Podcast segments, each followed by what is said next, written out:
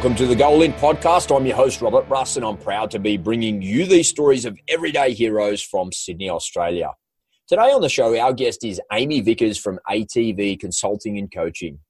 Now, if you've been listening to the show for any length of time, you'll know that one of the reasons that I created the Go All In podcast was to tell and share more veteran stories. And I've been so lucky and honored and privileged to have been able to do that. But something you might not know is that I also wanted to have a frank and open discussion about PTSD and how that affects not only veterans, but all of us as humans.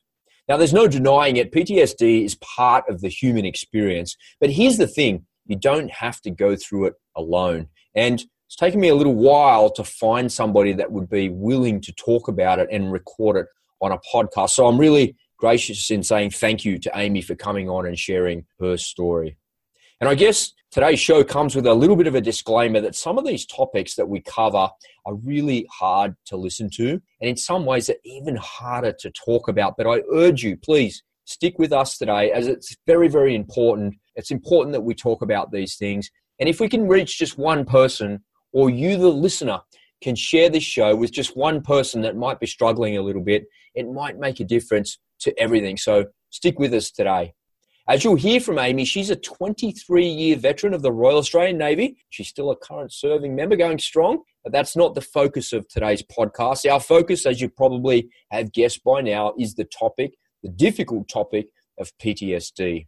If you or anyone close to you has suffered, you'll know that it can be absolutely crippling and it's so damn hard to work through. Amy has got more experience in the veteran space with PTSD than most. She's been a facilitator of a program called Trojans Trek, and that's a peer support therapy program for current and former defense members. Now, if this podcast raises any issues for you or you want to talk some more about these topics or seek some help, then please leverage the services that are available to you, like lifeline.org.au or beyondblue.org.au or buddyupaustralia.org.au. And those links are going to be right in the show notes for this podcast. Amy has a pretty epic goal in story, and she shares what it really means to live with and suffer with PTSD and how damn hard it is to go it alone. Now, whatever you do, if you're suffering, don't do that. Please put your hand up and get some help. There's so many people out there that can help you. I'm honored she's here to share her story, so please help me in welcoming Amy Vickers. Well, good day, Amy. Welcome to the Go All In podcast. It's so great to have you here. Thank you so much for having me, Rob. It's lovely to be here. All right, awesome. Well, I'm excited on a on a couple of fronts. First of all, you're a serving member of the Australian Defence Force, so thank you for your service, and it's great to have a fellow Royal Australian Navy sailor on the show. But we're not going to talk very much about your service today. We're going to talk about how you help veterans and uh, some of the things that you've done, and we're going to talk a lot about PTSD and mental health, which is a topic that is uh, not talked about enough. And I don't think there's anybody better qualified to talk about it than you from a serving member's perspective and some of the things that you've done. So I'm really thankful that you're here. I'm, I'm glad that you're here to come on the show to, to talk about it. And if you're a first time listener to the Go All In podcast, you're in for a real treat. Believe me, this is going to be something special. And if you're back for more, welcome back. We love our repeat offenders here on the Go All In show. So stand by to stand by because this is going to be a good one. Amy, before we kick it off, tell us a little bit about you. Where are you from? Originally, I was uh, I grew up in sunny Taswegia. so Tasmania was uh, home for the first 16 years of my life, and uh, I saw a helicopter land on my oval, and I decided that was the job for me. So I uh, convinced my parents I was going to join the Navy, and 23 years later, I've been of service to the Navy, and as you said, I've just through my service experience have dived right into what it means to be of service, some of the impacts that come on from service, and the mental health space. Very good, very good. And was that was that a Navy helicopter that you saw back in the day? Can you remember what it was? It most certainly was. It was a Seahawk, and the uh, man who uh, who t- spoke to me about it featured right the way through my career. So that was pretty fantastic. From the moment of selling his aircraft, his job, and his passion, to uh, following right through the career. Really, really cool. Not not many people know the story of how I was recruited into the military, and maybe if you just allow me to indulge a little bit here on my own podcast and share that story because it's a bit funny.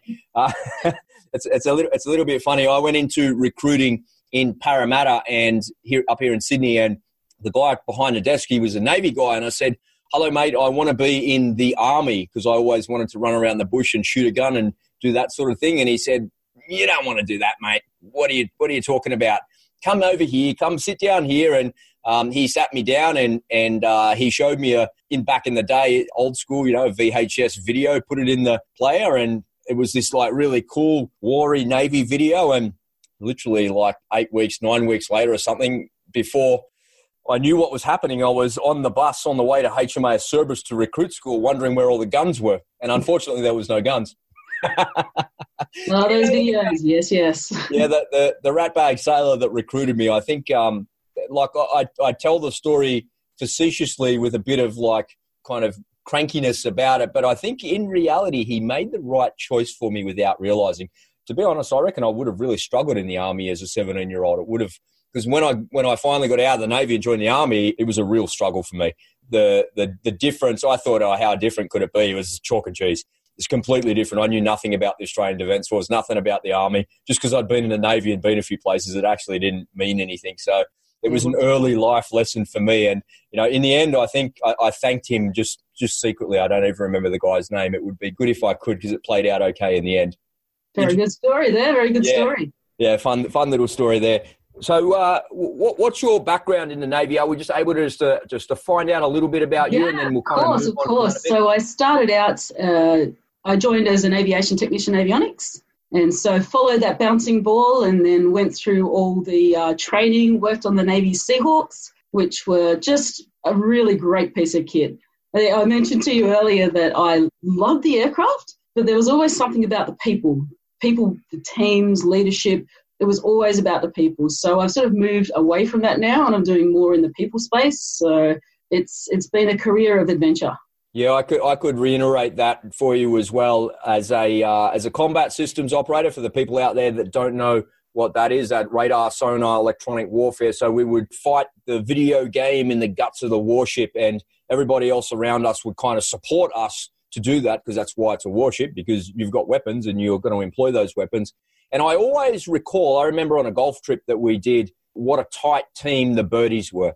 And yeah. they always reminded me of a football team of just a bunch of a bunch of boys and girls that worked together really, really well and they were efficient. But gosh, they were, dare I say it, they were the hardest working, or the, they seemed like the most worked people on the ship because getting that aircraft, yeah, getting the aircraft available and making that happen just had to happen no matter what. And they stayed on watch until it happened. And I always remember thinking it was all, would have been awesome to be part of that football team, but bugger doing all that work, that looked like it was really hard.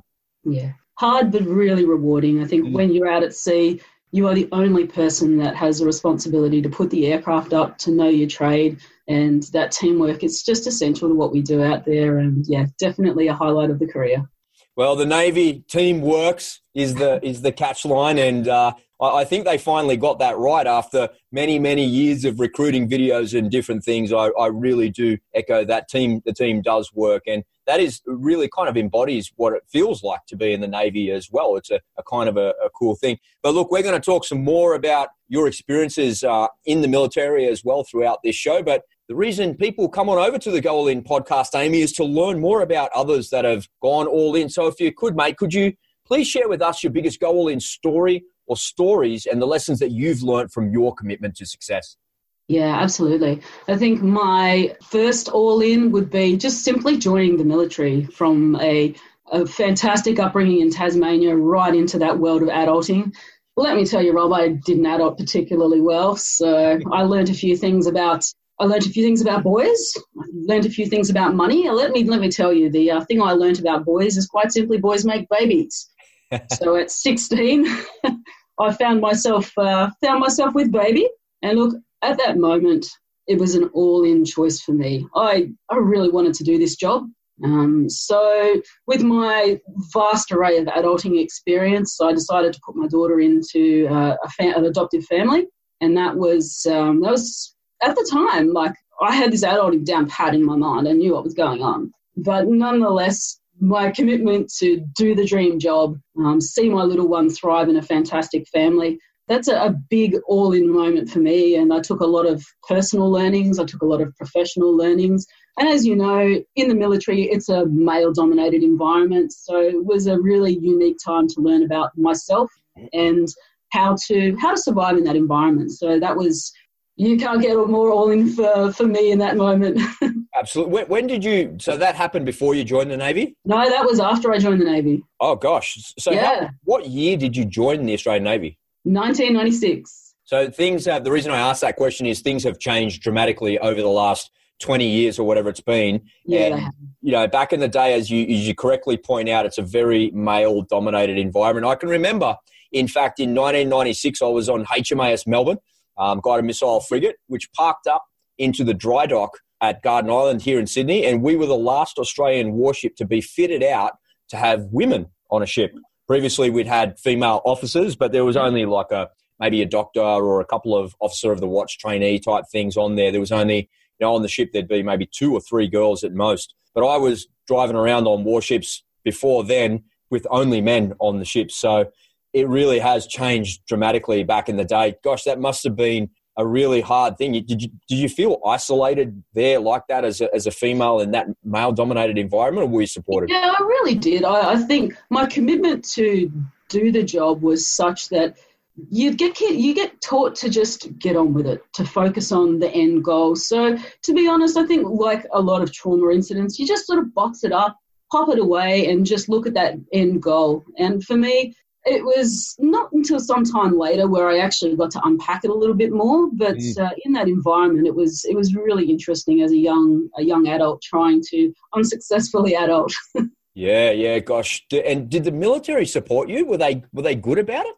Yeah, they were. They were as good as they could be. I think I, I chose to um, sort a lot of it out myself because I thought, you know, these adults, we, you know, we make trouble and we, we sort it ourselves. So I took a lot upon myself to try and sort. And I think, you know, with what I knew at the time, I certainly made some decisions, probably not reaching out to the right supports. So it was definitely, uh, yeah, a lot of learnings that came out of it. And you said that I guess boys have got a really bad habit of it. That's actually, believe it or not, in my 40 odd years existing on this planet, it's the first time I've heard a female say it. You take those emotions, put them in a box, and put them aside, and you deal with it later. I think guys have got a a habit of doing that. I don't know. I don't want to generalize, but I think men are good at compartmentalizing emotions and then not dealing with them and yeah. then it comes and bubbles to the surface later. Did that is that what you did? Did it bubble to the surface later on? Yeah, absolutely. So moving on from that, I had I, I got the dream job. I passed my courses. I got to the Romeo, uh, not to the Romeo, to the Seahawk helicopters, which was just to the to the Bravo back in the day. Back to the Bravos, that's right. so the old workhorses, and that was really cool. But I think after around about the 17, 17 years of service mark, um, I'd done three Gulf trips. Um, I'd had another two kiddies. Um, yeah, had dealt with suicide, sexual assault, you know, the raft of roller coaster stuff that uh, life can throw at you. And I just hit that point of rock bottom. Look, at the time, um, going along that theme of putting things in boxes, um, I just had the mask of sanity on, um, turned up every day, ticked all the right boxes. So the people who could have perhaps helped me, uh, they weren't really aware of just how bad I was, and I probably wasn't myself either. So I uh, decided to go along to a veteran support program. Look, honestly, Rob, in my heart of hearts, I thought I'm not going to get anything out of it. You know, life is is just just fine. Mm. Um, and I'd convinced myself that it was. And so I went along to the veteran support program, and uh, shock horror, there was no mobile phones. um, you have to sit there and actually listen. Oh yeah, I had to. I had to sit with it, and I'll be honest. It took the program was about five days, and four days I sat there thinking, I really don't belong here. And then on the fifth day, I decided to let the uh, veneer crack a little bit, and yeah, I actually began to see that I was quite dissociated from myself, from my environment. A lot of things were going on around me that I just hadn't given myself the time to, to even notice or process. And so, Sorry, yeah. go ahead. Sorry. Yeah, from that point, rock bottom it was. I came out and sat with a lot of things that I just hadn't dealt with. Uh, look, I used the network and I used the tools that I'd found from the program. The program was the Trojan's Trek, and that's still running. And I ended up coming back to this program uh, with a new sense of self. Look, the things that I dealt with in society and even in service, there's a level of stigma, there's a level of shame. You know, some 20 years after I'd had my daughter, people would come up. I work in a very small community, and people would say, I remember you. You're that girl that had the baby, or you're the girl that used to drink. And I'm like, that I was. Allow me to reintroduce myself. Yeah, yeah, yeah. Yeah. yeah it's, it's interesting. I was going to say that the the military and wherever you go in the military in Australia or anywhere else in the world, it's a microcosm of society.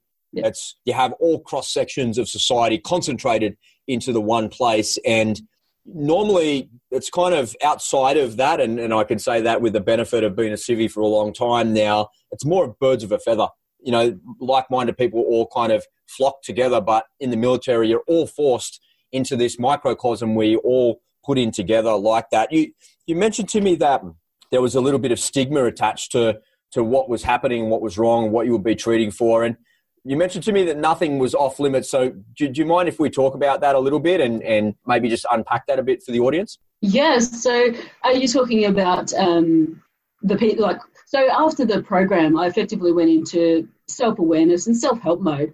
And mm. so for me, I found out that um, what I was living with was PTSD. So is that um, yeah? Have unpack that a little? Yep. Please. Yeah, so look, what I found for me, the main thing was before I had awareness of it, there was a lot of. I've been on the scene of three aircraft crashes uh, with three fatalities, and there were things that were coming back about that majority of the time when I was stressed and you know just that complete feeling of numbness. So to give you an example, we had a um, suicide in our close family, and I just felt nothing, um, and that's that's really really tough to actually sit in that space and be aware that you feel genuinely nothing. What do you mean you didn't feel nothing? Was the person close to you, in a yeah, member of your family? Yeah, very close. And you weren't happy, you weren't sad, you were just like, oh. I knew that I knew that I needed to project sadness because that was what was expected. Of course. Uh, but inside, it was just a. I just did not have the capacity to connect with any feelings at all. Mm. Mm. And, and do you know was, why? I just hadn't allowed myself. I didn't. I think it was one of those things that it just needed to be put inside a box because not only did I not know how to deal with the feelings, um, I, I just didn't. I didn't maybe didn't want to. I don't know, but it just happened automatically, and it was something that you know, with a little bit of hindsight, you reflect on and go, yeah, that was a point where I was really quite low. Mm-hmm. Would you allow me to, uh, in the in the interest of the veteran community and the veteran audience that's listening in, and sure, the thousands of people that listen to this podcast, I'm going to share my PTSD story. Mm. Yeah. So for me, it's uh, it's difficult to share. So it was I had a uh, a parachute malfunction. Yeah, I was at the right where you work at HMAS Albatross. The Australian Parachute School is there, Australian Army Parachute School, and uh, I got out of an aeroplane once and with my mate, and I, I bumped heads with him. We were flying together, so kind of face to face. This was in free fall. Got out just normal, like I think ten or twelve thousand feet or something like that, and I I flew into him and I and I bumped into him, and I was on my on my back and he was above me. It's a bit kind of hard to explain when you're listening to an audio podcast. And he was pointing with his right hand at his right shoulder, like, like this. If you're watching the video, you can see what I'm doing. Because right there, in where your right shoulder is, on your right side, where you put, you put your thumb in there, that's the handle that you pull to open your parachute. And what had happened is when I crashed into my mate in the sky and in, into him, it had dislodged my handle and my handle was up under my arm floating and it hadn't pulled the parachute. So the handle is just a, um, it's just like a ripcord, literally a ripcord that you pull all the way out and then it dislodges the pilot chute, which has got a spring in it that pops out, pulls the parachute out, and you're under a canopy. So it's a very simple, simple system. And people always worry about parachutes failing, but they don't fail because they're so unbelievably simple. But at this particular point, we got out of the plane, bumped into each other. I was I was floating on my back, not really spinning out of control, looking at my mate pointing like that, and I flipped over, just arched, and I flipped over back on belly, facing towards the earth as you're supposed to be. And I did the drill to try and I looked at my altimeter and put my hand there, and I didn't feel the handle. And then I kind of grabbed up under my arm, and I could feel it up under my arm, and I was like I couldn't quite get there, and all of a sudden I was back on my back. And and the drill, the drill, the drills are kind of funny when you think about it. When you're on the ground doing the drills, the instructor says to you, "You're spinning out of control. You're above six thousand feet. What do you do?" And there I was, spinning out of control, above six thousand feet, trying to get this handle, try and do it. And the drill is you have two goes at it. Have one go at it, have another go at it. If you don't get it, you have a thing called a cutaway pad on the same side, which pulls that off and that handle goes away and just pull your reserve when the reserve parachute sits below it. So the drill's pretty simple. It's easy to remember. But I can remember looking at my altimeter and I was at about seven and a half thousand feet. I remember it clear as day and I thought, I've got about 10 seconds to get this thing. And I, I reached, I grabbed, I missed it. I reached the grid the second time and I looked at my altimeter. I was coming up on 6,000 feet. Was below 6,000 feet, hard arch, cut away, pop the reserve. Anyway, I can remember it clear as day now as I recount it and I had two goes at it. I missed it, missed it both, and then I looked again and I went, I grabbed it and I bang and I got it, and it came out. And I normally you pull your ripcord with your right hand, but I pulled my ripcord with my left hand, and as I pulled it, I flicked it away and flew, threw it away. And normally when you get on the ground, you've got your ripcord in your hand or you put it in your in your pocket in your like in your cargo pants.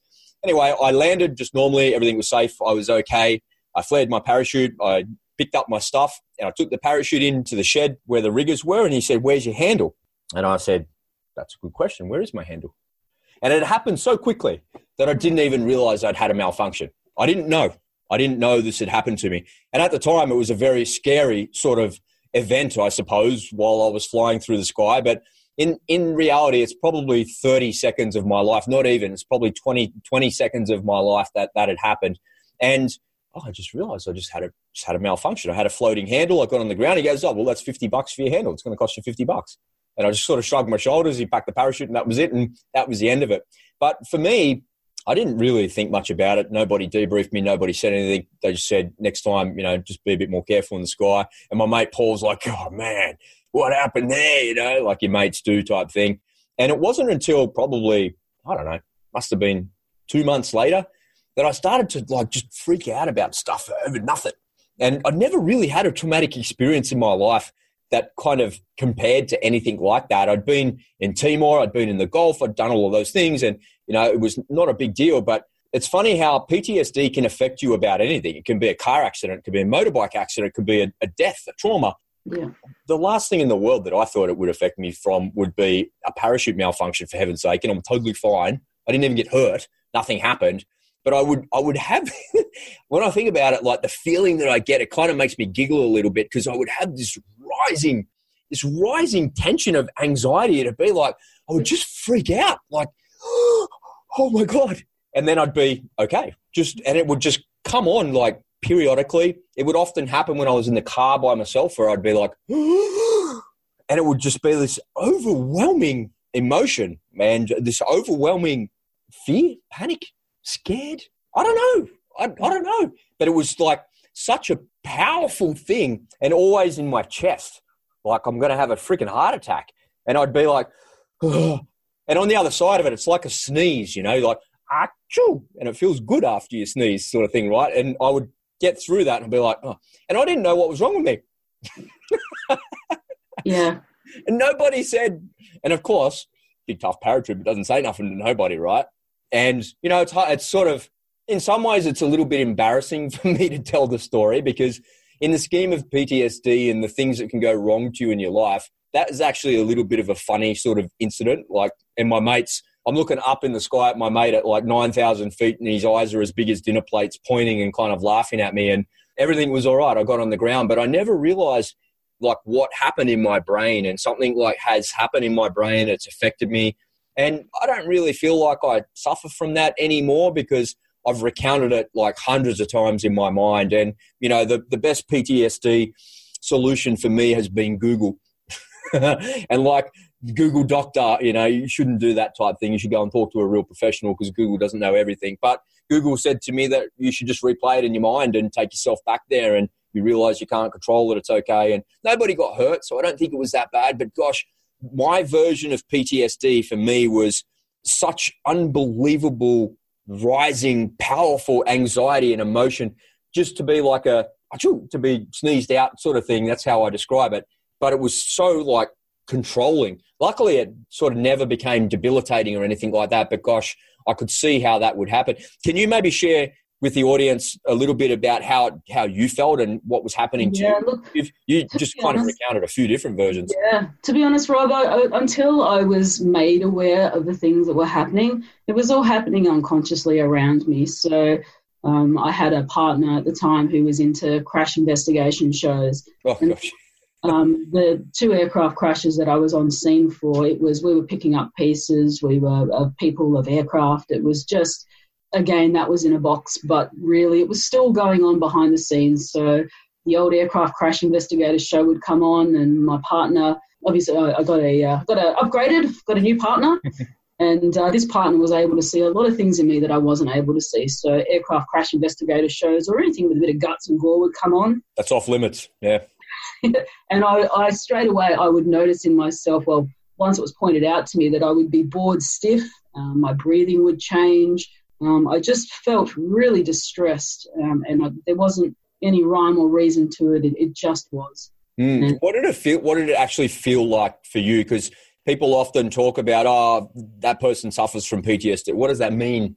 But I, I don't think my, my mm. version of it is like this really intense intense emotion that is rising. Did, did you have a feeling like that? Is there something physical that you had? For me, it's just that feeling of, of just overwhelm. And then for, from there, um, if I don't start to just um, either move away from it, I just get that feeling of I don't I don't feel anymore.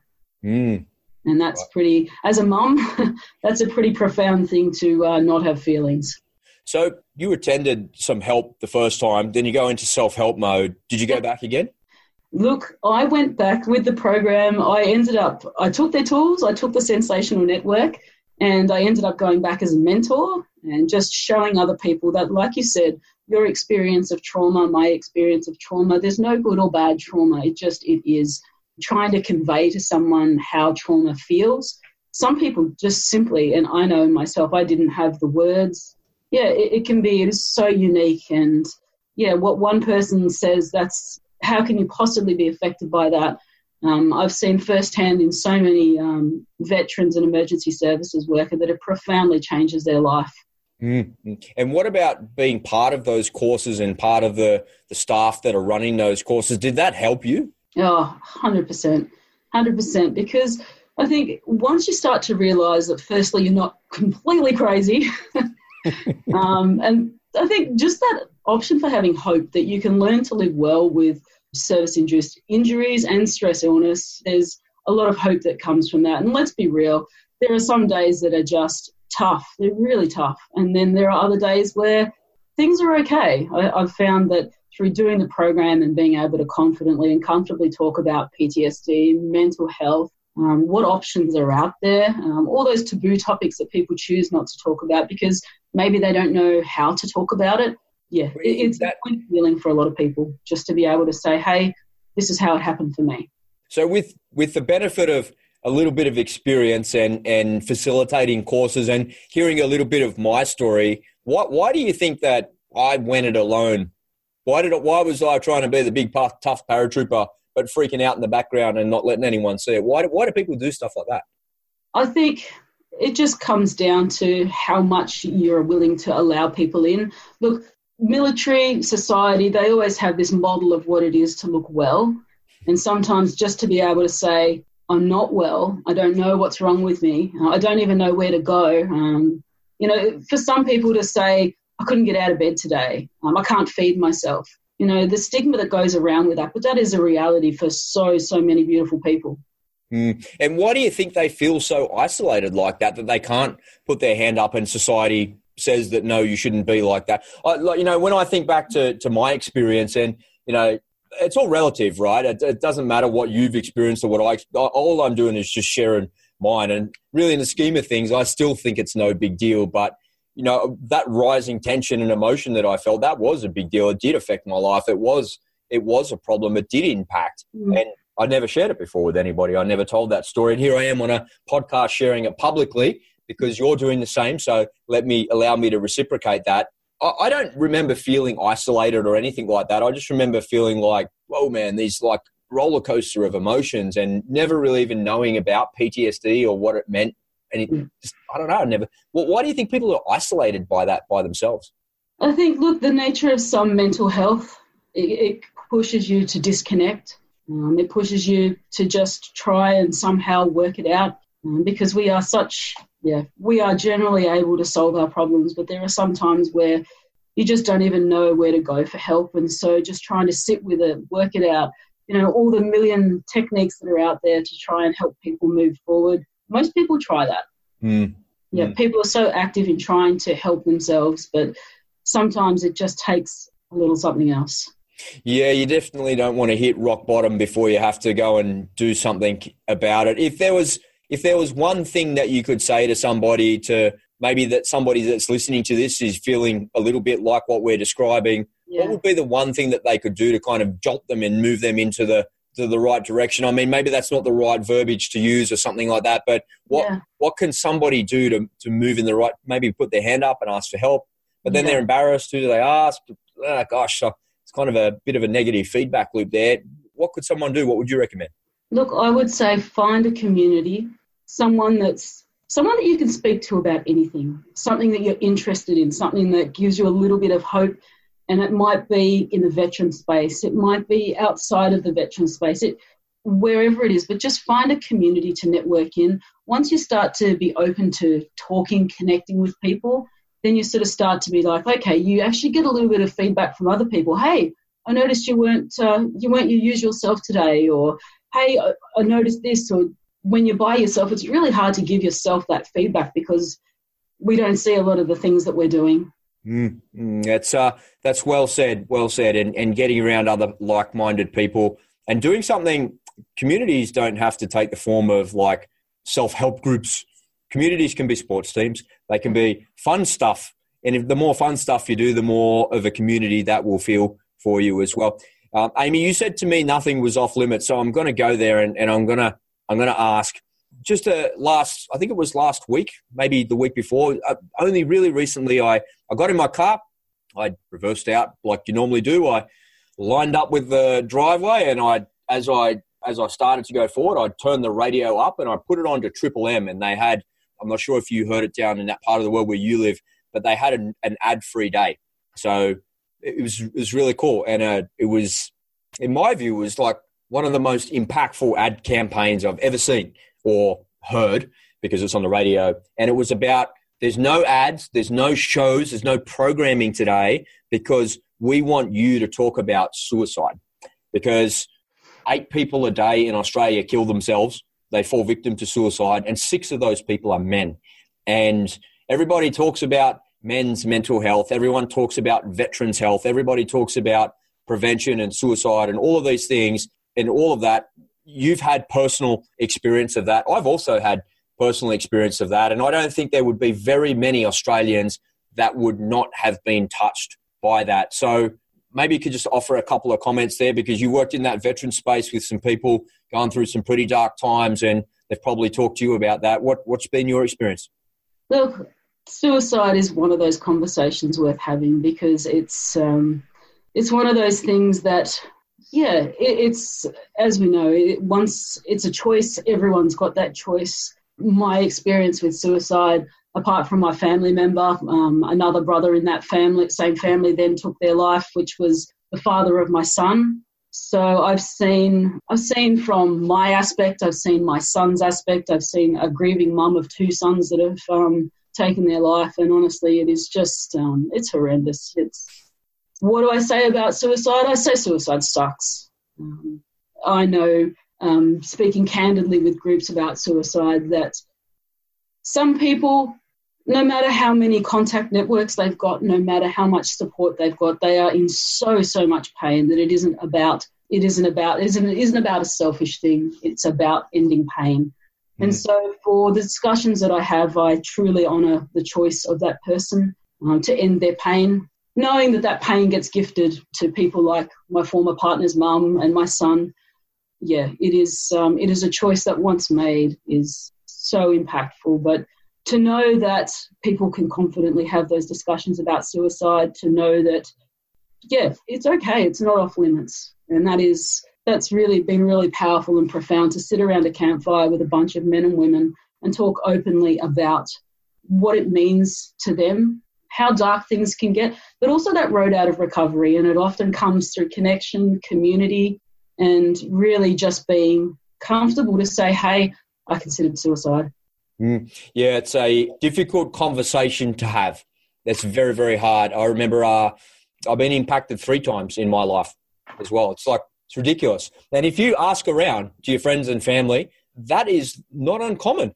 It's not uncommon. And, and I think that it's sort of, what, really? All of these people? I remember uh, when I was a kid, one of my brother's friends, he jumped in front of a train in front of peak hour and killed himself. Pretty uncool. And I remember every time I'd stop at that train platform right there, I'd just be like, man, I can't.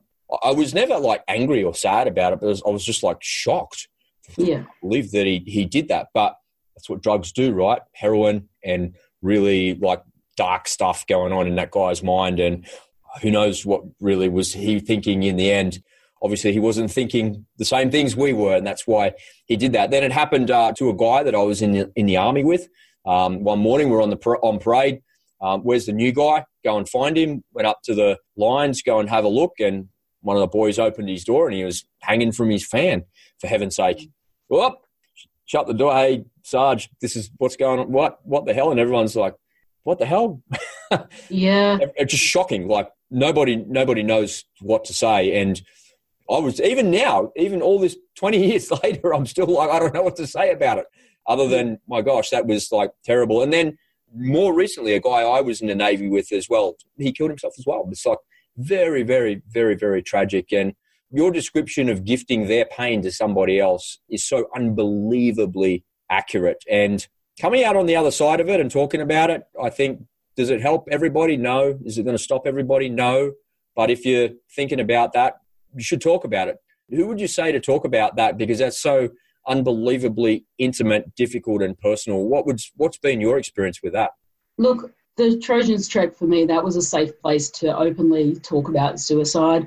Obviously, I've done a bit of this applied suicide intervention training through defence. So I think if you want to have those conversations with people, upskilling yourself to be able to hold a conversation without diving right into it, because it's just it can be so emotional and painful, but just to be able to say to someone, right, suicide, let's talk about it.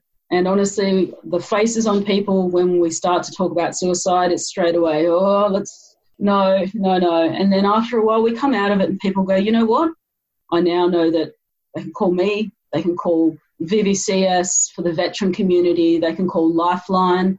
Look, in my capacity and being open to talking about suicide, we've had a number of people call, and you know we've called the ambulance to them. Um, mm. We've also been to the funerals of people who made that choice, and you know what? As sad and as sucky as it is, we love them no less, and we respect them so much in the context that they're no longer in pain.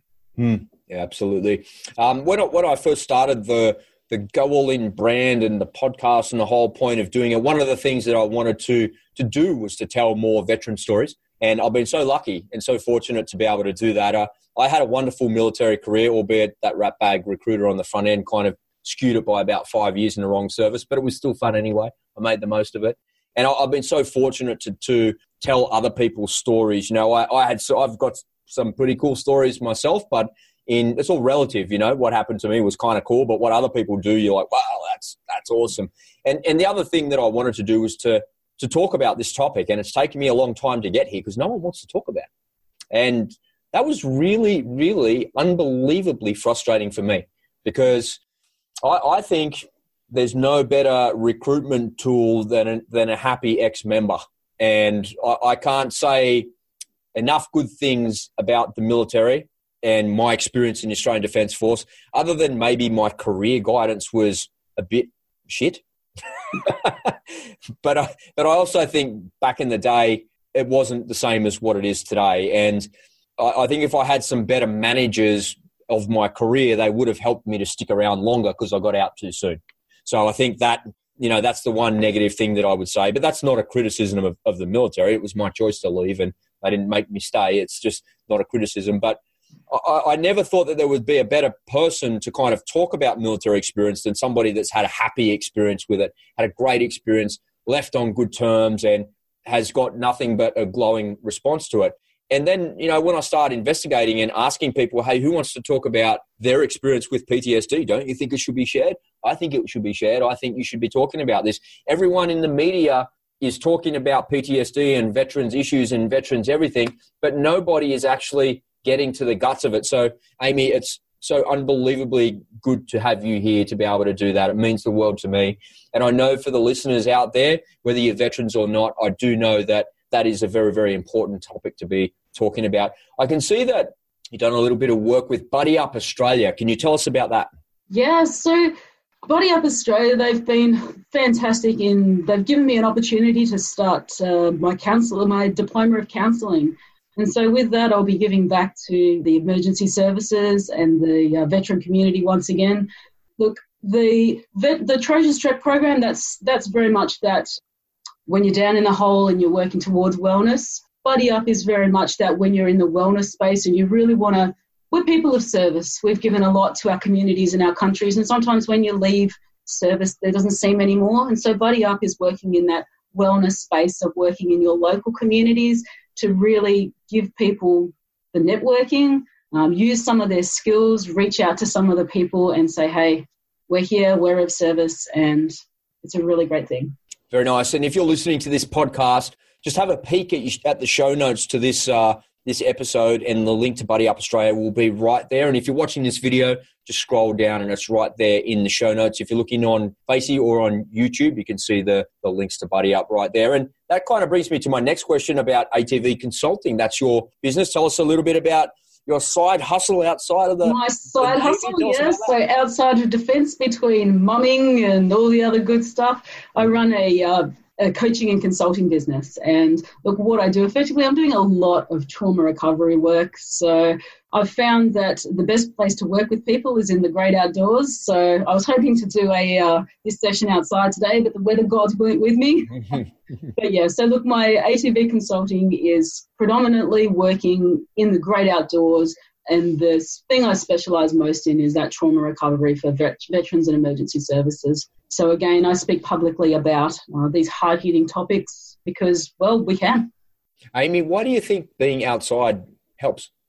I think for a lot of our, a lot of the time in the day, we're, we're in a box. We're in a box. And so to be able to get outside that box sometimes can be enough to create change change in thinking, change in feeling, and that opens people up who have been so closed off to possibility.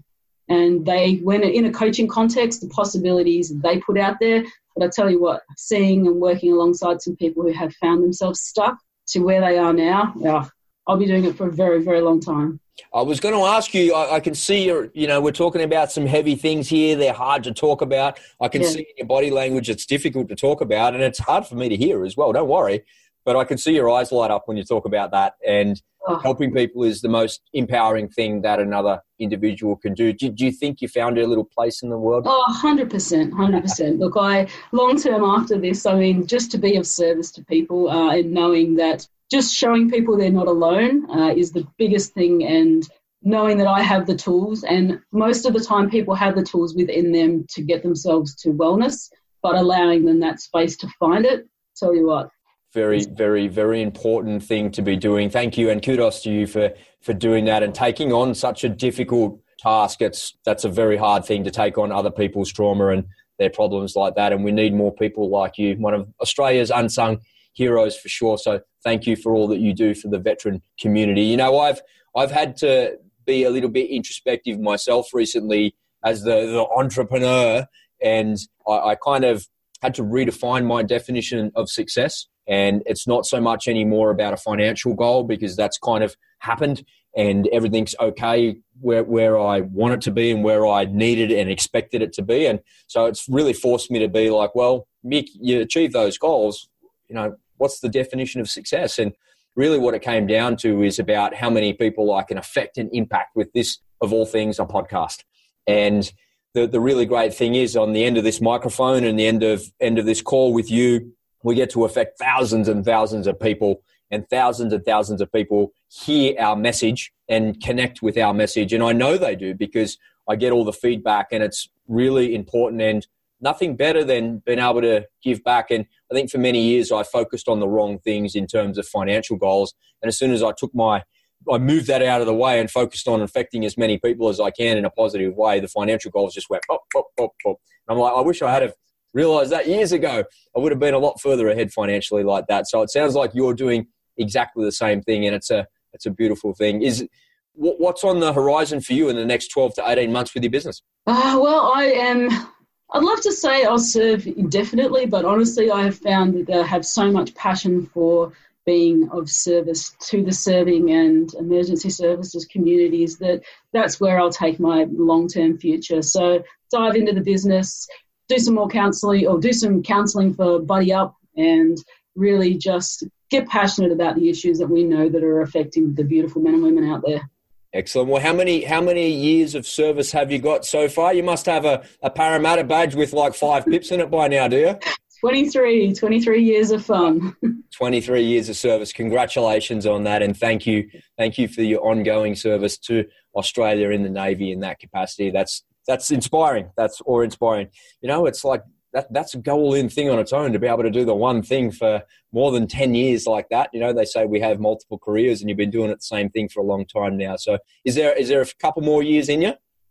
Yeah, the role I'm in at the moment is just people central, which is fabulous. So I'm going to explore that and just work like crazy in there because I really love it. Uh, again, it uh, gives me that capacity to talk about some of the taboo topics and really help people to bring out the best in themselves. So passionate about my current role, but 100% long term, I just see myself giving back to this community. That's so good. You know, there's you, have got yourself a new mission there. A lot of people struggle in transition when they leave the military. I know that I did, and that's I kind of alluded to that where I probably got out five years too early. And the reason I say five years is because it took me five years to adjust to be a civvy from going to being a, a door kicking paratrooper to being I don't know on the other side of that, it took me a long time to adjust to that. And I knew I got out too soon, and that transition was very hard for me. Even though I had business and I had jobs and a family and all of those things, I didn't really have a mission. And it sounds like if you've got a mission like you got going on there, then transitions for you eventually when they come, they'll be uh, pretty seamless and pretty easy. Yeah, exciting, pretty exciting.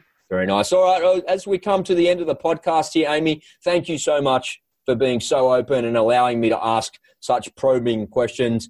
Um, they're difficult topics to, to talk about, but we must talk about them because everybody in the media is talking about them, but they're not talking about the actual details of it. So hopefully the, the folks listening today got something out of that. And, and uh, if you need a hand or you need some help, make sure you put your hand up. And I'll put a couple of links in the show notes to Beyond Blue, Buddy Up, and of course to ATV Consulting as well. I can't let you go without putting you in the hot seat. So many podcasters do this. So I'm gonna I'm gonna borrow their idea and take it because I love it.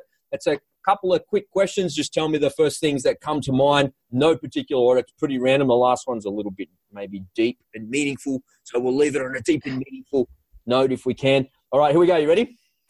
Where's the Where's the favorite place that you've visited while you've been in the Navy? Because you go to some obscure places, right, that you'd never pay money to. Oh, Singapore. Singers? Yes. How many times have you been to Singers? Uh, I've been there oh, twice now.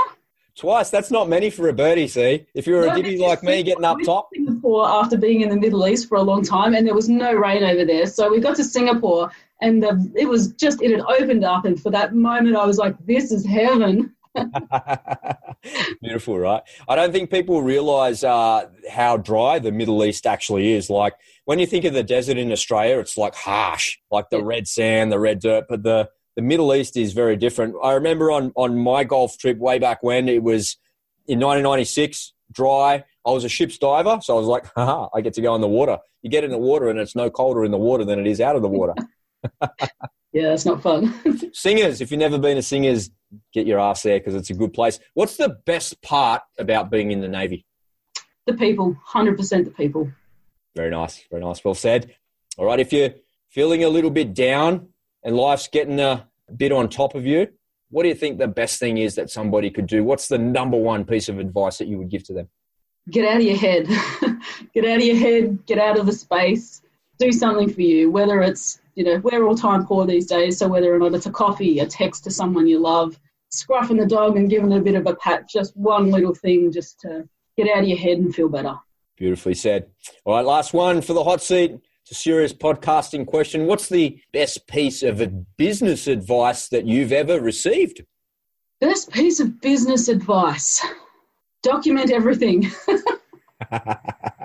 that sounds like a bit of Navy advice there. I mean, it's been great having a military background because I can I can document things really well.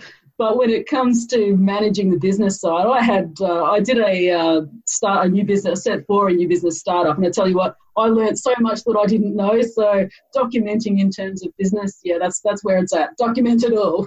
I, lo- I love a bit of pragmatic and practical business advice. Excellent. All right, Amy, thank you for that. That's a little bit of fun to close out the show. If people want to connect with you, what's the best way to do that? Back through your website or LinkedIn? Uh, yep, LinkedIn, my website, uh, atvconsulting.com.au. Awesome. And again, if you're listening to this on your phone, just make sure you pick up your phone and the links to Amy's website and her LinkedIn are right there. And make sure you connect with her and check it out. And if you feel the need to go and talk to somebody, make sure you get out of your head and do that because there's some links there as well for you as well. And if you're watching the video, just scroll down and make sure you please connect with Amy because I know that she'll uh, she'll reply to you. All right, Amy, thank you so much for coming on the Go In podcast. It's been an absolute pleasure to have you here. This has been one of those big box ticking things that I absolutely wanted to do when I started it and to talk about PTSD and, and veterans health and, and whatnot. And if you're feeling a little bit down or you're struggling a little bit, I can't reiterate it enough. Just go ahead and, and connect with the people on the links there that we've got, or you can feel free to reach out to Amy, or you know what, if you want to reach out to me, you can do that too. I'd be happy to take a call, happy to take an email as well. Thanks, Amy, again for coming on. Really appreciate it, and we look forward to speaking. Thank you. you for having me, and look, Rob, thanks so much for being um, being open to walking in this space. Like we know, it's not it's not comfortable to be able to put some of this stuff out there. But thanks for allowing me that space to just speak. That's my absolute pleasure, and thanks thanks for doing it. Thank you. All right, bye for now. Bye.